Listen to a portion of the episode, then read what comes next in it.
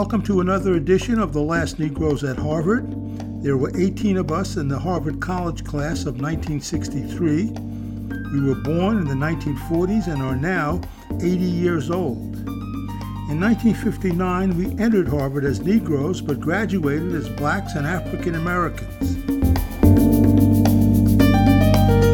Our guest is Harvard professor Roland Fryer. He will talk about the lower level use of force by police. He is an economist and the youngest African American to receive tenure at Harvard. Fryer applies empirical methods to social issues beyond traditional economics. I'm joined by 14 of my classmates. Anne. Okay, I'm uh, class of 63 and I live in Peterborough, New Hampshire. I'm a retired academic librarian and now I'm a climate activist. Now we'll go to Alden. I grew up in northwestern Connecticut, born in Mass General, actually, uh, and was in a class with these folks. Then lived in DC for a few years and, and uh, Flint, Michigan for a few years and Chicago for a few years. Now live just south of San Francisco in San Mateo, California. Okay, Spencer. Hi, Spencer, in sunny Florida, uh, climate activist uh, like Annie, and uh, glad to be here. Ezra.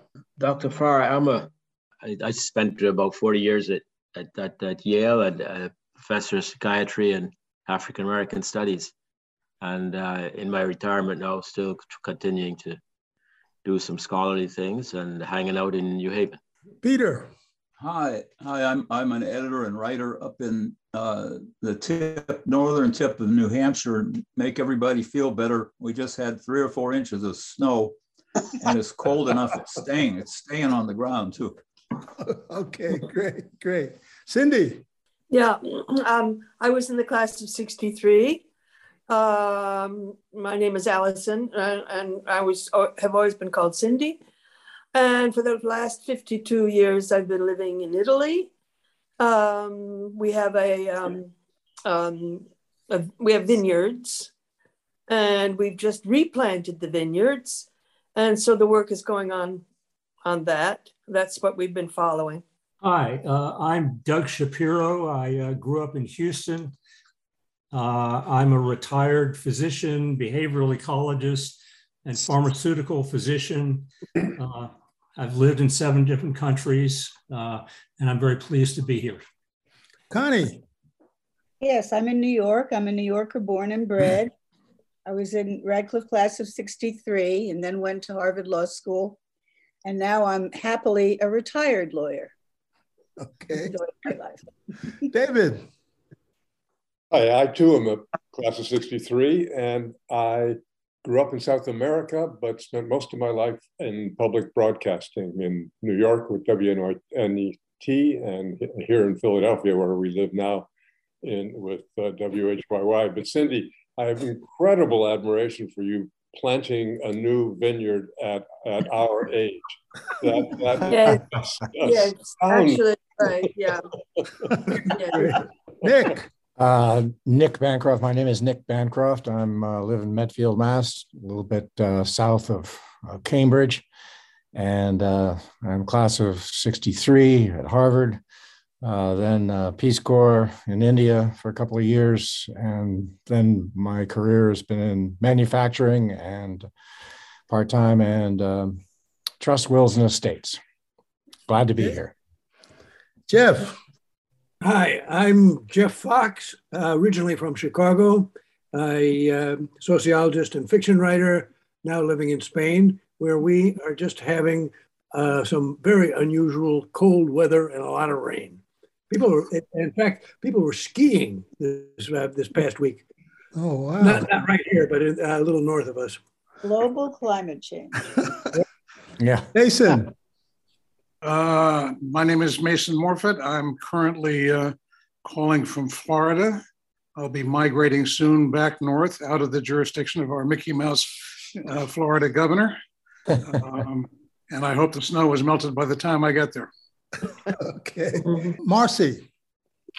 Um, living and working in New York City, um, spent my life uh, collecting documents and now being archived and um, fighting against disinformation for better evidence for public policies and better public policies and public spending priorities.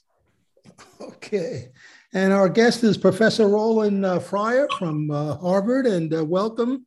And first off, tell us your reaction to the committee report dealing with Harvard and the legacy of slavery. What's what do you think about it, and what are they saying about it up in Cambridge? Sure. Um, but first, let me just say uh, thank you, uh, Kent, and everyone else for having me. Uh, I appreciated the, the reach out, and I'm looking forward to today. And as typical with most Harvard events, I'm the least distinguished person on this call. Uh, so it's very, very interesting to to meet all of you, um, particularly the ones in Florida, because I'm I'm very jealous. In any event, uh, the committee report. Um, I have to be honest, I haven't read it. Uh, I, I have been inundated by other people's opinions of it, um, but I have not uh, formed a, a reasonable enough opinion of it. Uh, I asked my students last night, I had my last class, I'm teaching a class entitled Profiles of Black Genius, which is um, my favorite class here at Harvard to teach. I hope we get into that. and I asked them what they thought about it, and I, I uh, their views ranged from uh, something similar to to your uh, email thread, which is something like add a zero, uh, then we'll talk. Uh, they thought $100 million was uh, not a lot of money. Uh, to others, just thinking it was pure virtue signaling and it had nothing to do with them.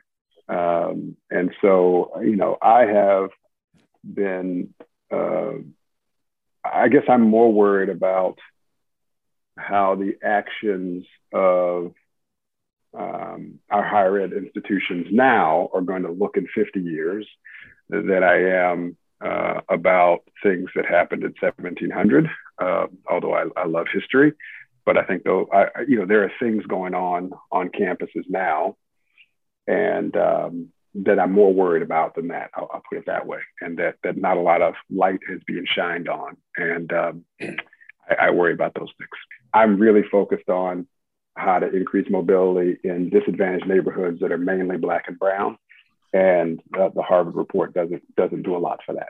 We'll start with teaching. One of the things that, um, that's really important to me is diversifying the, the types of students uh, on race, but also on social background who choose uh, economics, computer science, et cetera, as a major.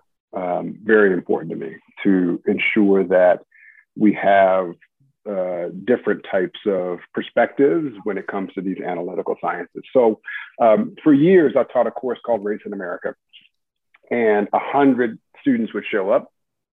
Uh, I'd say 15 would be black on the first day, and I would arrogantly slap up a bunch of equations, just kind of say, if you don't know this, this is not the class for you, which is uh, typical of professors, I guess. And the next day, 80 students would show up, and only three or four of the, of the Black students would show up. And again, for a decade, this happened. And I didn't know why. I didn't really investigate why. I was frustrated with why. And I just assumed that, uh, you know, it was the technical stuff that, that, that scared people off. And then I had um, my first daughter, her name is Eleanor. And I watched how she went through preschool and schools, and this will sound naive and silly to some of you, but it was a revelation to me that what you teach really matters, and the and the examples that you use really matter. I was on the Massachusetts State School Board, and so every kid in Massachusetts in second grade has to learn about kings and queens. Uh, I don't think there's a school in Massachusetts that I know about that doesn't teach about European kings and queens. Very few from oh, Africa. Oh, kings yeah, kings and queens. Yes, yes, ma'am. Kings and queens. Yeah. Oh. Ah, okay. right. So it's their their choices that matter. We, in, in literature, you know, I don't know. I think a lot of schools read Leaves of Grass, Walt Whitman, perfectly fine book. But there, you know, there's Toni Morrison. There are other things that matter that that are equally excellent and speak to others, uh, speak to different backgrounds, and include different types of people. And so I completely changed this course, kind of. I kept 85 to 90% of the math the same, but I changed it from Race in America to Profiles of Black Geniuses. And we talk about the obvious ones like Du Bois and MLK and Malcolm X, but we talk about some non-obvious ones like Ida B. Wells and Mary McLeod Bethune and others. And uh, I taught this for the first time a few years ago, and lo and behold, 90 students show up on the first day, and half of them are Black, and they all stayed. And they were willing to engage with the technical topics because they felt like their experience could help them through it. So I didn't do, I didn't change any math at all. all what I did was actually add reading, didn't subtract anything.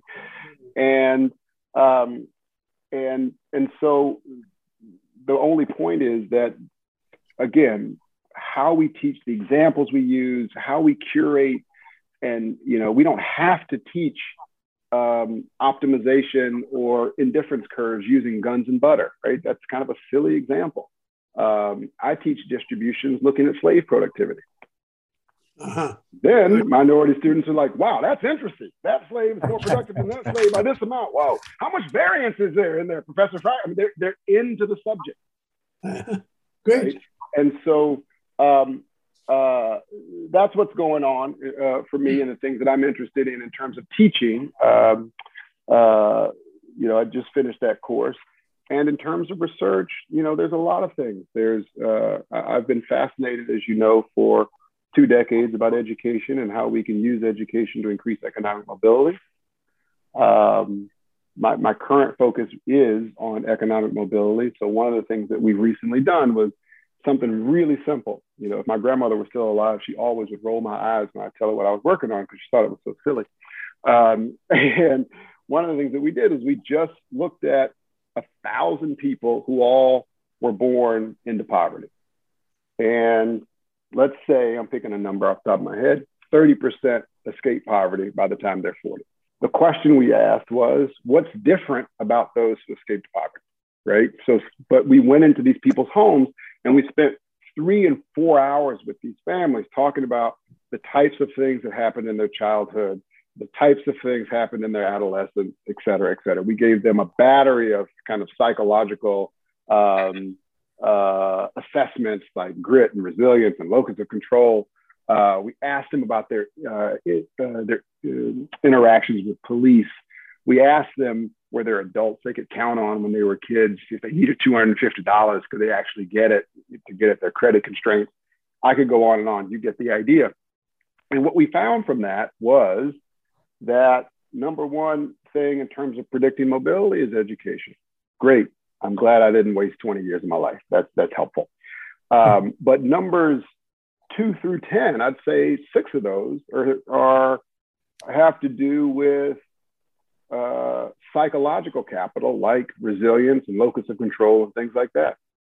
Uh, negative interactions with police are a real mobility killer, right? Which is what I was trying to get at uh, in my research on police when I was focusing on lower level uses of force that happen thousands and thousands of times per day and don't get enough attention. So, mobile, it, uh, general mobility is, is, is what I'm interested in, and how we can create what this research showed me is yes, education is important, but ecosystems around our young people are uh, equally important. So education is number one, but two through 10 can be described as an ecosystem that we put them around. So I'm a huge fan of Jeff Canada and the Harlem Children's Zone. And I have uh, been mentored and learned from Jeff for uh, more than a decade. And this is, in some sense, putting a little bit more rigor and statistics around some of the ideas that Jeff has been promoting for over 30 years. Could I ask you, could I ask a question?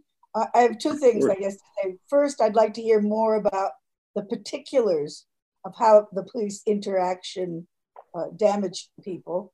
But second, I would have said that the key factor in success is having a supportive and reliable um, e- e- uh, person in your adult in your life. Um, I, I don't know. Have you heard of the Children's Storefront? It's a little bit. Um, it's a, it was a school in Harlem, and I mentored there.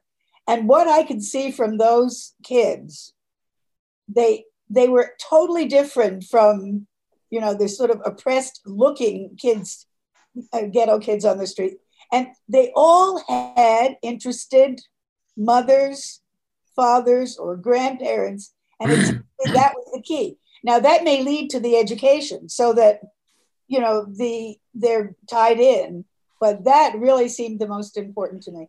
But I would also like to hear about the police a little bit more. In terms of the adults, um, uh, you're right. Uh, complicated to to to delineate the kind of independent contribution of the adult because it goes it goes through the resilience, it goes through education, it goes through all of those things. Even still, right? When you account for all of those things, the adult piece still uh, is significant and important, and it's in our top ten of things, right? So we collected 500 variable on families. Having an adult you could count on was in our top 10, not number one, but in the top 10. Uh, in terms of um, uh, police, uh, we can talk about this forever. Uh, there, my paper was kind of split into two parts. Uh, one part that some people thought were uh, one part that offended some but not others, and the other part that offended the opposite and not the other. So let's start with the beginning. Uh, what I wanted to understand was how large are the racial differences in ev- what I would consider everyday use of force. So putting your hands on a subject, throwing them up against a car, um, drawing your weapon if you're a police officer, even if you don't shoot, things like that, hitting them with a with a, a baton, because those types of uses of force, again, as I said before, happen thousands of times per day. Um, and so, on those uses of force, if you use any use of force, okay. Uh, and by the way, let me just let me just footnote this that data is really hard to come by because if those types of lower level uses of force happen in the process of uh, arresting someone, they're never recorded. Okay, so there needs to be a specific data set that captures that. And we found millions of observations that does that. Okay, and what we found was that uh, Black people are, in any given interaction, 54% more likely to have force used on them. That's in the raw data. More interestingly, no matter what you account for, you can get that 54% to go down to 10 or 15%, but you cannot get it to go away. And the most important statistic, in my opinion, was that even when we looked at folks who the police themselves said they were fully compliant and did everything they asked them to do, the use of force was 25% more likely to be on black. That to me is the most important result in the entire paper. Uh, and for the life of me, uh, I can't quite understand, although I, I, I, do, but it annoys me that that has not received more media coverage. Uh-huh. Because that is extremely important. And people are like, oh, Roland's naive. He he's using police data that police collected. Yes, but if it still shows a disparity and the police are the ones who collected it, like, come on now, right? Uh, uh, in particular when it comes to compliance. If the police themselves say you were compliant, right, and we're still finding 25%. Now, in fairness, folks may say, well, Roland, it might be 53%, not 25. Fair, but 25 is enough to have a full movement and, and mobilize to eliminate that 25. Right. Okay. That's, how, that's point one. Go ahead. Well, I had a question. How did you even get the data on the on these low level um, use of force. Uh, it's not recorded. Um, what kind of observations did you have?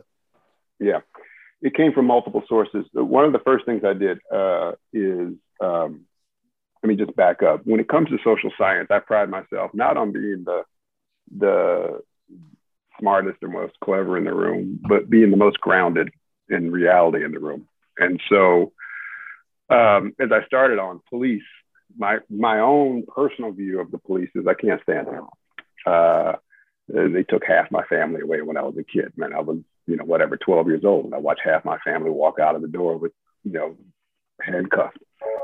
Uh, you know, my father went to prison. Like every, literally, nearly everyone I know has had a negative interaction with police, so I don't like them.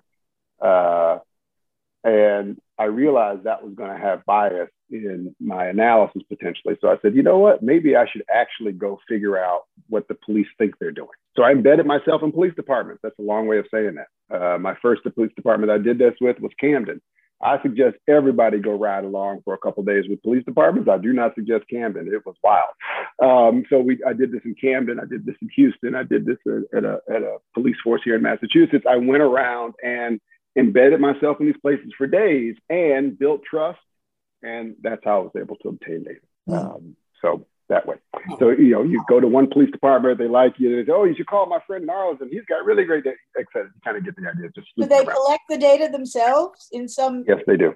A lot of them do. Way? Yes, they do. They do? Okay. Yeah. So for example, the, the the the Chicago Police Department collects data on every single contact that they have with civilians. Tons of data, right? Um, you know, New York City, when they did stop and frisk for all those years, collected millions of data points per year on every time they pulled someone over. And mm-hmm. they have use of force. Um, turns out, when you sleuth around enough, you realize that the Department of Justice also, every other year, does a police public contact survey.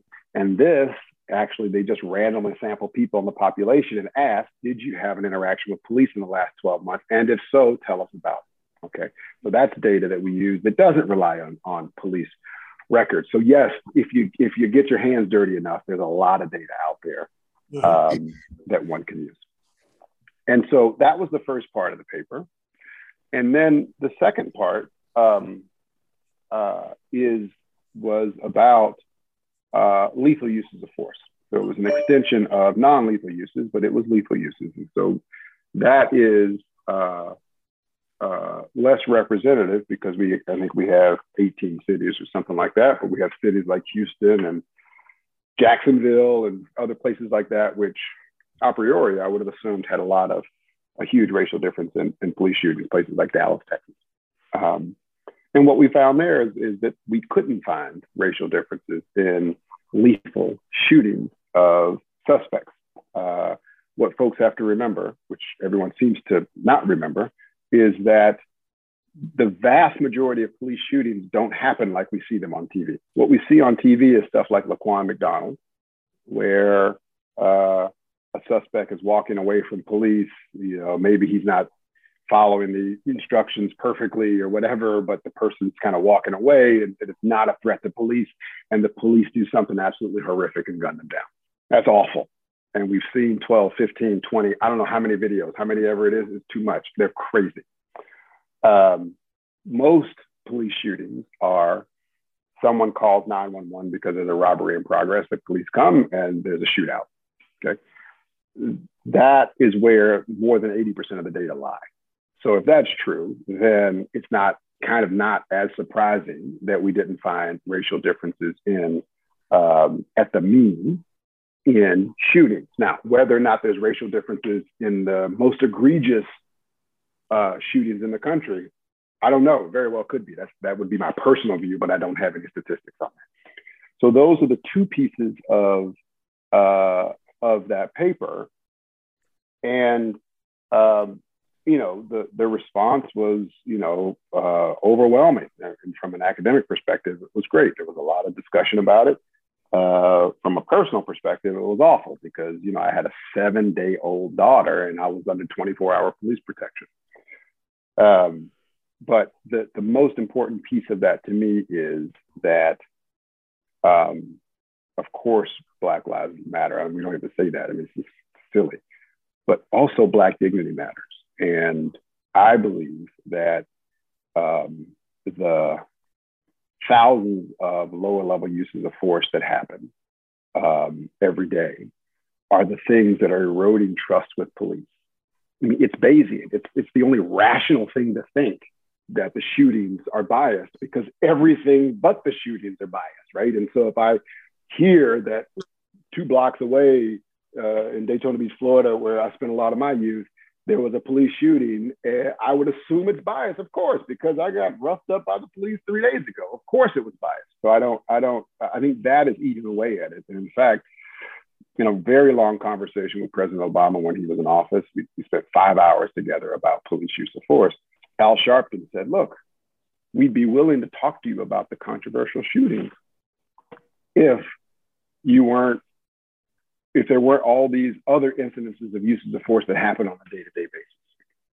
And I thought that was a, uh, you know, I'd, I'd, never, I'd never agreed with Al Sharpton more. I'll put it that way. Um, but, but that th- those are the kinds of things. And when it comes to uh, at least the start, I'll, I'll, stop there and answer any questions. Police that that I think are very important. I am not sure I followed the last statement about uh, Sharpton. The, the, the basic idea is there are many shootings that um, are controversial that that that we don't know what the officer saw. We don't know if the officer saw, thought they had a gun or what have you. And what Al Sharpton was trying to say, and which I agreed with, is if we had actual trust in the community, between the community and police officers because there weren't all these lower level uses of forces where we know there's bias and we know statistically there's bias. It's hard to believe the the controversial cases when we know there's bias in the lower level uses of force. That's that's what he was trying to say. In other words, one of the things that we could do to build trust between law enforcement and the community is to stop the lower level uses of force that happen every single day.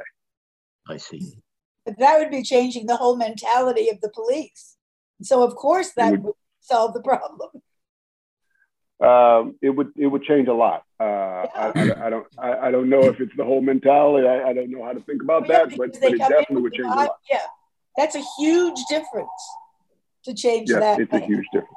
Huge. Well, that's what I've been arguing for. Is that that's where we should concentrate because at least to start, that's a start because a lot of times if you talk to police and you say, well, and they oh, my life is dangerous, but but when you just rough up a, a, a, a, black kid because they're not doing what you want, your life is not in danger. So maybe that's that's a way. If we had disincentives, right?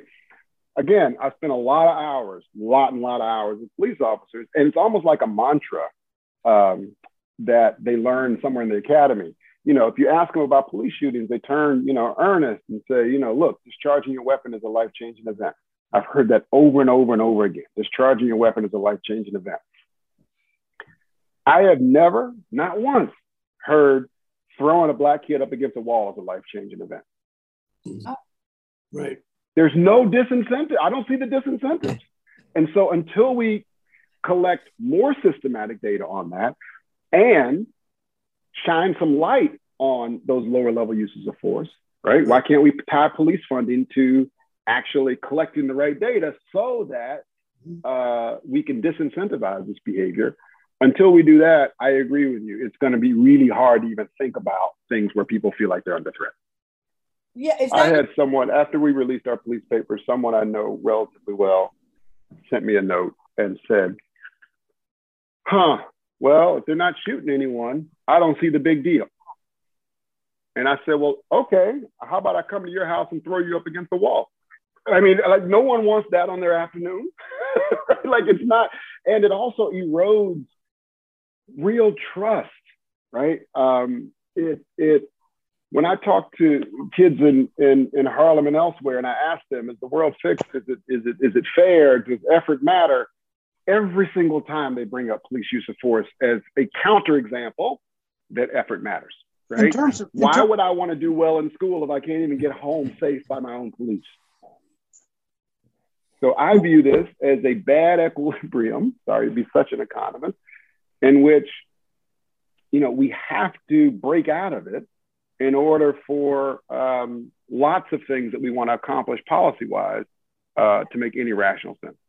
In terms of causality, why why do they throw people up against? Why do they throw more black people up against the wall than white people? So why, why do they? Yeah. Uh, well, I did a bunch of statistical tests, and and and my view is it's just good old fashioned bias. Yeah, yeah. Um, because if it were information problem, if it were, hey, I'm worried that this person is going to act in a certain way that's going to put me under threat, then what when we accounted for the fact that the police themselves say they did everything they asked them to do and they weren't arrested because they didn't find anything. If all of that were true, then in those particular cases, you'd find no racial bias or no racial difference. What you do is you find a 25% racial difference. Even in those situations, they weren't arrested, they found no contraband, they did everything the police said, and they're still 25% more likely to be pushed up, be thrown up against a wall. That, uh, and there are other bias tests too. But our, our view was this is really just a preference. Isn't the first um, objective of an arrest or what might lead to an arrest is take control of the situation, I believe they say in police forces. So you come into a situation and you take control of it. Um, if that's the case, I guess my question is Does it matter whether the police officer is white or black do you see the same approach, whether white or black, taking control of the situation?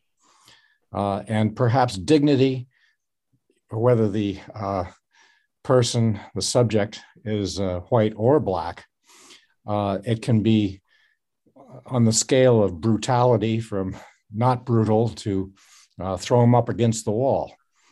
And it may be a personal thing with the officer. Or is it systemic with the approach of policing. It's not just walk down the beat and say hi to your neighbor as you're going and doing that sort of thing. It's much more aggressive. So, is it a systemic problem? I think so. I, I, it, it is. It is. I don't know about um, taking control of the situation because we didn't collect data on that. But I will tell you that the this behavior is independent of the race of the officer. Independent of the race. Yeah, of course. And I, think, I, can just tell you anecdotally, when I was a kid, I mean, black police officers were the ones I was the most scared of because like I didn't want them to have to prove to their white police. I don't know what they were proving, so we were scared of it. Uh, but no, there's no there's no statistical difference between white and black. I think the key thing is what is taking control of the situation. If you're dealing with a white man in a suit, you take the control of the situation by saying, "Excuse me, sir." Hmm. That's taking control of the situation if it's a young black kid, you throw him against the wall. I mean, they, that very uh, concept ignores the ignores how you, you size up the situation. Young black guys are threatening to white people usually, and to black people too, I guess. Um, and, and that causes a whole different response. But again, I will say, even when people are compliant, so if they're compliant, I'm not sure what situation you're taking control of. Maybe you show up and just throw them up against the wall, then say, oh, please do what I want. But again, even when they're perfectly compliant, there's a large racial difference. And so yeah. those, those things are hard to explain away. And so your so uh, Roland, your your low level data has not been accepted by the media or reported on. Is that what's your sense of that? No, they've reported on it, but it's not as sexy as as right. the as the police shootings right? Like, in fact, that's why I wrote. I never write op-eds because I always think of myself as keeping my lab coat on. Uh, I'm a scientist, scientist, but but uh, I wrote an op-ed in the Wall Street Journal explaining the findings precisely because of this, because I wanted more attention on the lower level uses of force. Again, they happen. Shootings are awful, awful. They should happen way less, right? Like I wasn't looking at the frequency of shootings and how many we should have. That's that's outside the purview. I was looking at racial differences in shootings. Um, but what I do know is that the frequency of the lower level uses of force, they just happen all the time. There's not a black man I know who hasn't had a negative interaction with the police, period. The end. I think we just have to understand that it's not shocking. All of us are complicit in the, that attitude that you should throw a black person against the wall. It's not shocking to hear that or see that. Now, when you actually kill somebody, that is shocking. But I think you've got, I mean, to me, we're all complicit. We kind of understand, um, uh, uh, tacitly understand what, why they're doing it. Well, and that's you, why it's very I, hard.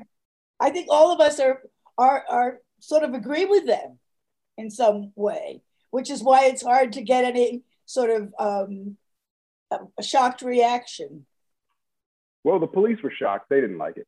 And they don't like it because you're, they don't like it because you're pointing it out and they can get into trouble.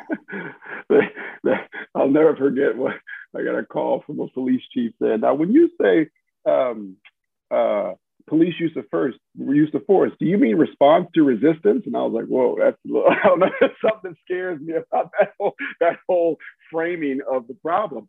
Um, but yeah, you, you know, there, there's certainly, um, I have certainly anecdotal evidence that what you said is right. Right. When the New York Times covered this, the first thing the reporter said about the lower level uses of force was, you know, well, that's not interesting.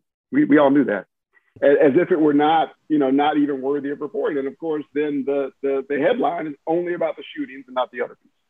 Right. Right. And I have been for years, for five, six years now, arguing about Black dignity and about what it feels like to we're all trying to understand you know optimal investments and human capital and all these other things. How much should i do? You know it, it's really hard. There's spillovers to other parts of life. How can, only an irrational person would think that the labor market is fair if the police aren't.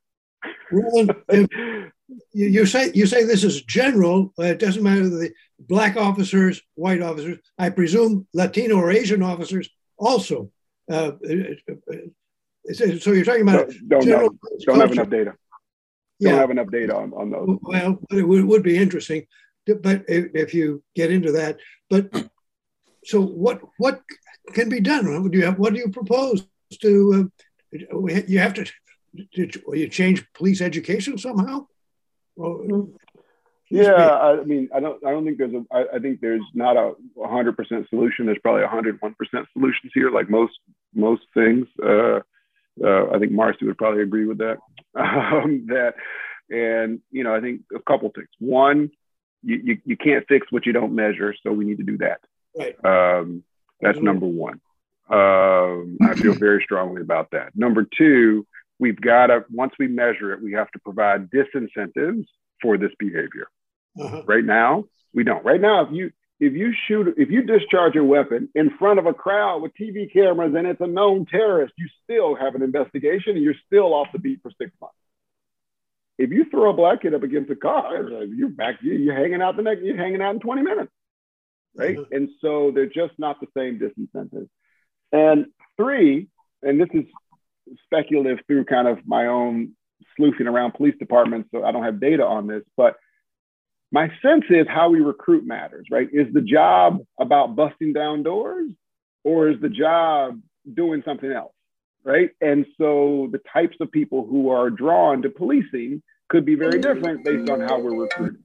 Fourth thing is, and this is getting a little sci fi, but one of the things that I'm really interested in working on is using insights from uh, artificial intelligence and uh, deep learning to um, generate software that can serve as really smart body cams, right? So uh, permit me 30 seconds or so. It, it, we got the smart, some of the smartest minds in the world right now working on autonomous vehicles, right?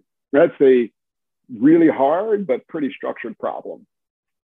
They drive millions of miles, they take tons of pictures, someone codes them up, and they build models to try to understand, you know, objects in the environment and how these cars should operate why can't we do something similar for body cams, right? The body cams right now are like Web 1.0. Um, why aren't we using some of our sophisticated analytics to create body cams that can essentially be an unbiased partner for the police officer? The smart body cams, uh, much harder problem because you could be in the woods, you could be on the road, you can be in lots of different places. How to process that visually using computer vision more, much more difficult. But the smart body cams don't have to have an opinion all the time. Cars do, right? If the autonomous cars don't know what to do, we're in a lot of trouble. This can just be support for officers. And then we can, for lack of better terms, contract on that, right? If you did something when you were told it was the opposite, that is something we can we can really come down hard on. And so I think really getting to the frontier of data and analytics. And is there any better problem besides policing to apply them to? I don't think so right? But we're applying them to cars and things like that. So that's one of the things that I'm working on that I'm most excited about. Sounds like a really good idea. The body cam.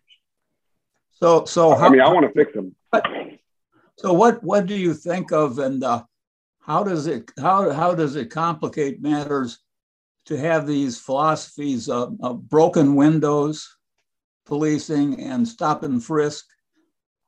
And I think Eric Adams is under some pressure to bring that sort of thing back again. Yeah, it's really hard because you know what people are doing is correlating a policy with uh, results that they think uh, were helpful and other and trying to use the timing of when it was introduced to try to argue that these things were the main thing. But as we know, in New York, lots of things were going on at those times, so it's really hard to disentangle. Um, I do believe that police pulling back, which has happened since George Floyd, does nothing but cost Black lives.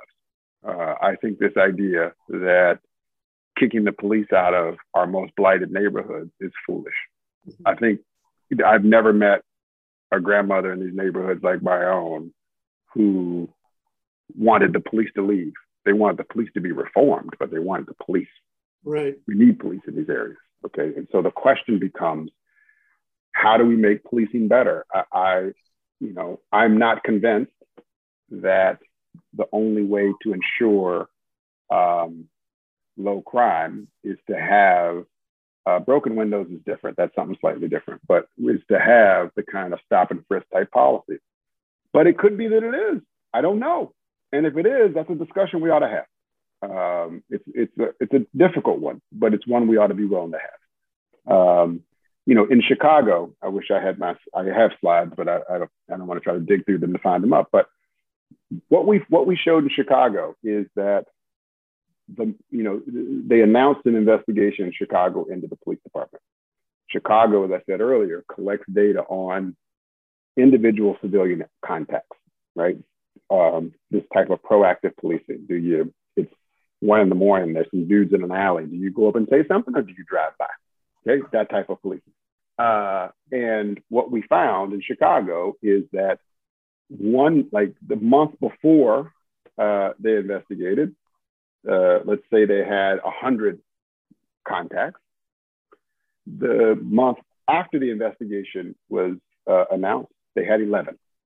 There was an 89% drop in the amount of kind of voluntary police civilian contact. Yes, of course, the police still responded to 911 and the response times were still the same. But this proactive policing, Peter, that you're describing, or at least related to what you're describing, went down 89%. And you know what? Crime went way up. Okay. Now, that's not proof of broken windows or stop and frisk, but it is proof that we have to do police reform with the police and not to the police yeah. because all this virtue signaling and thumping our chest and to hell with the police, da, da, da, you know what? That's cool, maybe in Cambridge or in New Haven, maybe not even in New Haven, but like that's fine amongst the elite. But the people who suffer are the ones who we're purportedly worried about. Uh-huh. And so we got to be really careful because these communities, it's complicated. Yes, the police need reform for sure. No doubt about that. Absolutely zero doubt about that. How to do it is more complicated, and we ought to proceed with caution. We, we ought to be deliberate, but we need to proceed with caution because, again, we can go in, thump in our chest, and go home to our safe suburban communities. But when the police don't, um, aren't uh, uh, doing their jobs, then the people that suffer um, uh, are more likely to be Black people. Right.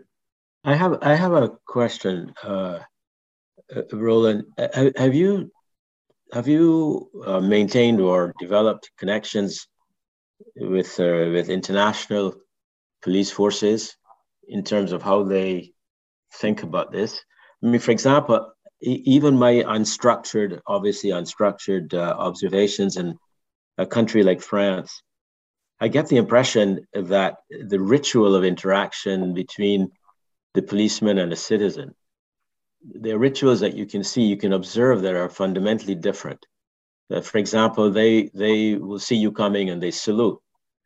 Very very very different approach to the interaction. Also, I have not seen the the uh, repeated constant habit in the U.S., uh, where in France you see three and four policemen walking around um, together uh, throughout throughout different neighborhoods, and that's a pretty routine thing. Sometimes they have military who are on their two-year obligation to serve embedded, uh, you know, with two other policemen. So you've got four people, and again, the interaction seems to me to be um, reflecting a, a, kind of respect for the citizen and the, the discourse, the interaction. It's just, just it's just um, just observably very different. The, the, the, the other question that I tell you, I'd raise, I, I, I grew up in Barbados and, and, and there, you know, they, they still don't have a routine thing of all the policemen carrying weapons, carrying guns. I should, and I, I correct myself in terms of language because they, at night, they might carry a, a baton, which, which, which of course is there for the, the self-defense. But the use of weapons as a, as a part of the uniform is not uh, constant and, and uh, the way, same way it is in, in the American culture, which means, which means whenever I visit Barbados, I'm struck uh, and I'm raising this as an example because there too, it's a, it's an all black practically all black culture. And I wonder, I wonder if that impacts in, in impacts the relationship and, and whether there's a differentiation in the psychological framework, uh, you know, in people's heads, how they come to the interaction, or or um, j- just just the fact that there are four people together in uniform, that, that people don't want to tackle them in in, a, in any kind of physical way because you've got to be pretty organized in order to overcome the four people. While the business of walking around in New York City and a uniformed policeman is on the block by himself, uh, I, I think the, the potential for caustic interactions seems to me higher than if you, you, you come around the block and but you're looking at four uniformed policemen who are there ready and, and people don't they aren't ready for anything. Now, now my question that doesn't address, of course, um, the observation everybody knows about that there are definable neighborhoods in France that are what we call immigrant neighborhoods. And there, the interactions are just definably caustic and, and, and provocative. And uh, most, most of the observations say pretty clearly that it's not only the police, the police group being provocative, but the citizens there being provocative. But I don't want to talk about that part because I, I, it's pretty, it's pretty clear that that's an well, it's an exception in the sense that that it's it's just very different from the yeah. interactions you get outside the neighborhoods, and nobody knows anything about how to deal with the problem uh, of of these specific neighborhoods. Yeah. But, but what do you but what do you think about, about what's going on internationally in in these other cultures? Yeah, I have, and I have uh, talked to police in Vienna, in in Cologne, in uh, in in Paris, uh, the Paris was Paris was the most fun because I think you got a race problem. What race problem? We don't measure that. Uh, it's like okay, but but we all do. No, I I, I know they have a race problem. I, I know they have a race problem.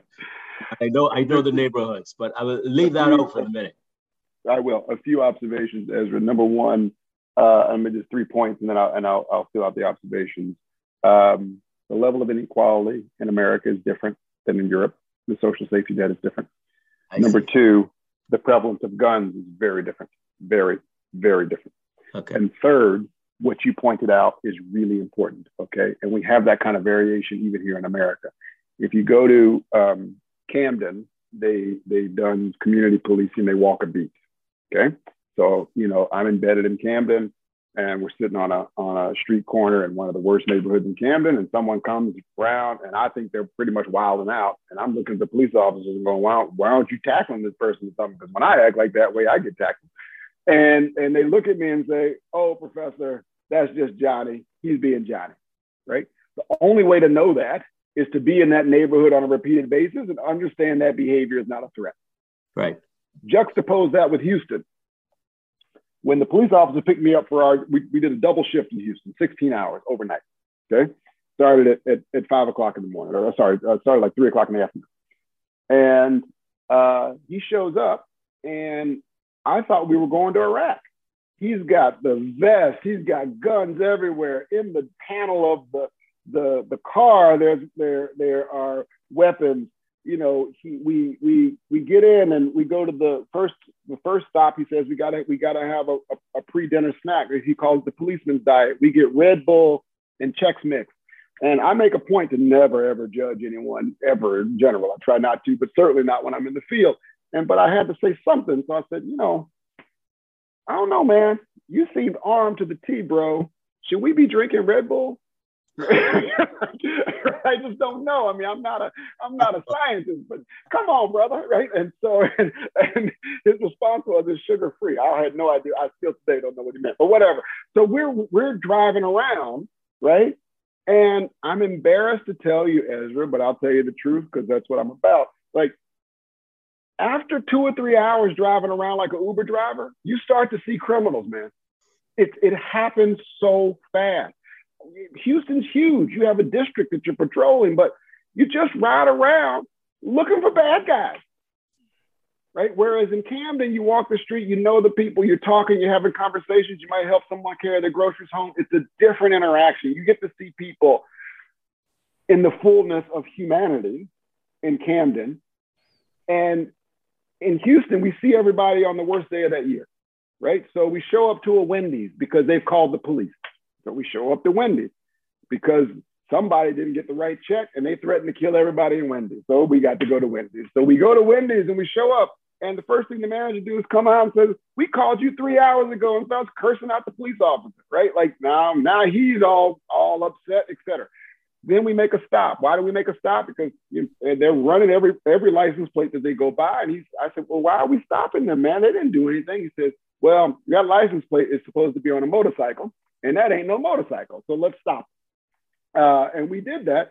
And he gets out, and I've never seen a human being more afraid. And so I asked him, I said, man, when you got out of the car, I don't mean to be flippant, but you seem pretty scared. You were taking very deliberate steps. You got your gun. You got your hand on your gun. What you? He says, man, this is Houston. Everybody's got a gun. And so if that's the view, right? Look, I went into this. I I have uh, spent lots of time in Europe and lived in, in Spain for a while. I had the view that they should do like the German police officers, shoot in the air, let them know you're serious, and then or, or something like that, you know. Or, or I had also the naive view, maybe we should just shoot him in the leg, right? First of all, police officers are terrible shots, so that's never going to work. But but um, you know, I got the date on that. They are really terrible shots. But the the the thing is, they are scared, and in places like Texas, where I uh, spent a lo- large portion of my childhood, they really do believe everybody. They act as though everybody has guns and that, I think, sorry I have to be so long winded, is one of the fundamental differences between what you described and the reality of places like Houston, Texas. If we can get all the guns off the street, I think you could, you could start to have a different conversation. But yeah. no police officer wants to be the first one showing up with a with, with a water pistol.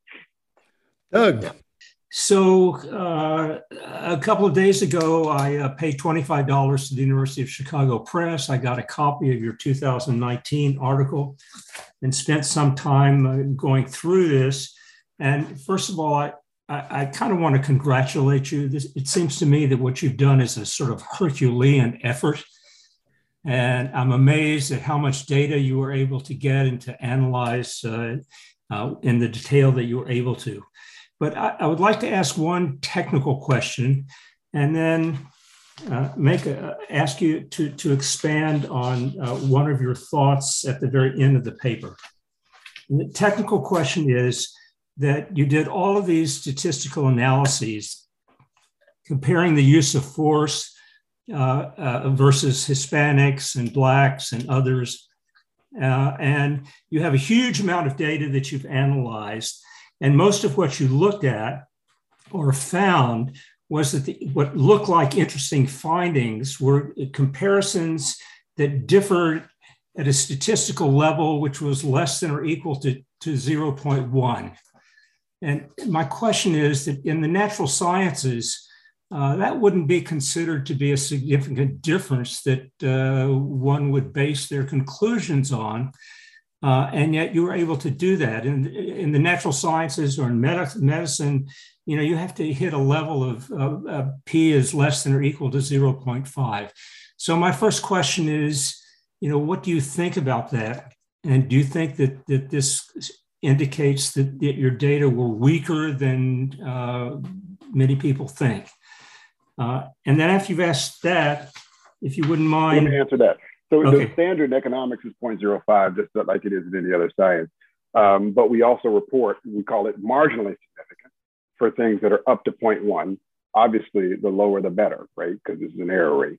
So everything we report is, you know, it's one star if it's 0.1, it's two stars if it's 0.05, and three stars if it's point. And we allow the reader to make their own conclusions. So uh, many of the results, uh, in fact, on the lower level uses of force, are all extraordinarily significant because we have a lot of data. On the shootings, we provide everything there, but if if it's not about weakness because it was zero, right? There are no racial differences in in in the in the in the police shootings, and so that's that is what it is, and we report the, the 95% confidence interval. So I think we're extraordinarily forthcoming on on that piece. Okay, thank you. Um, so can I just read you a short And next time, don't don't don't buy anything. Just, just email me. I'll send them to you for free. I'm really uh, the, most, the, the saddest thing is that you paid the University of Chicago Press any money, but we'll get it. We'll, we'll, we'll. I didn't- I didn't know how else to get a hold of the copy. Okay, so uh, a very interesting paragraph. It, it reads The importance of our results for racial inequality in America is unclear. It is plausible that racial differences in lower level uses of force are simply a distraction, and movements such as Black Lives Matter should seek solutions within their own communities rather than changing the behaviors of police and other external forces. Uh, when I read that, that kind of amazed me, it sort of blew me away. I wondered if you would expand on, on, on what your thinking is there.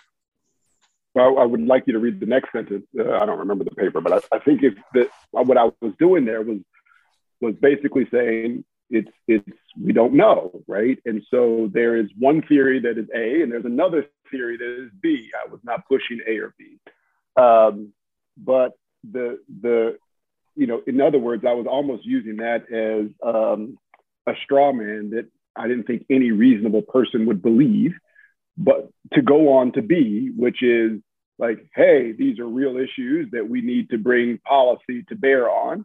Some people think that these lower level uses of force aren't a big deal. I don't believe that, but I guess given we haven't experimentally validated that, that it's plausible. And so I left both hypotheses on the table. That was Harvard economics professor Roland Fryer Jr. And that's it for this episode of The Last Negroes at Harvard. I'm Kent Garrett. You can hear more episodes on our podcast, which you can find on Apple Podcast and Spotify or from wherever you get your podcast. Plus, you can read all about us in the book, The Last Negroes at Harvard.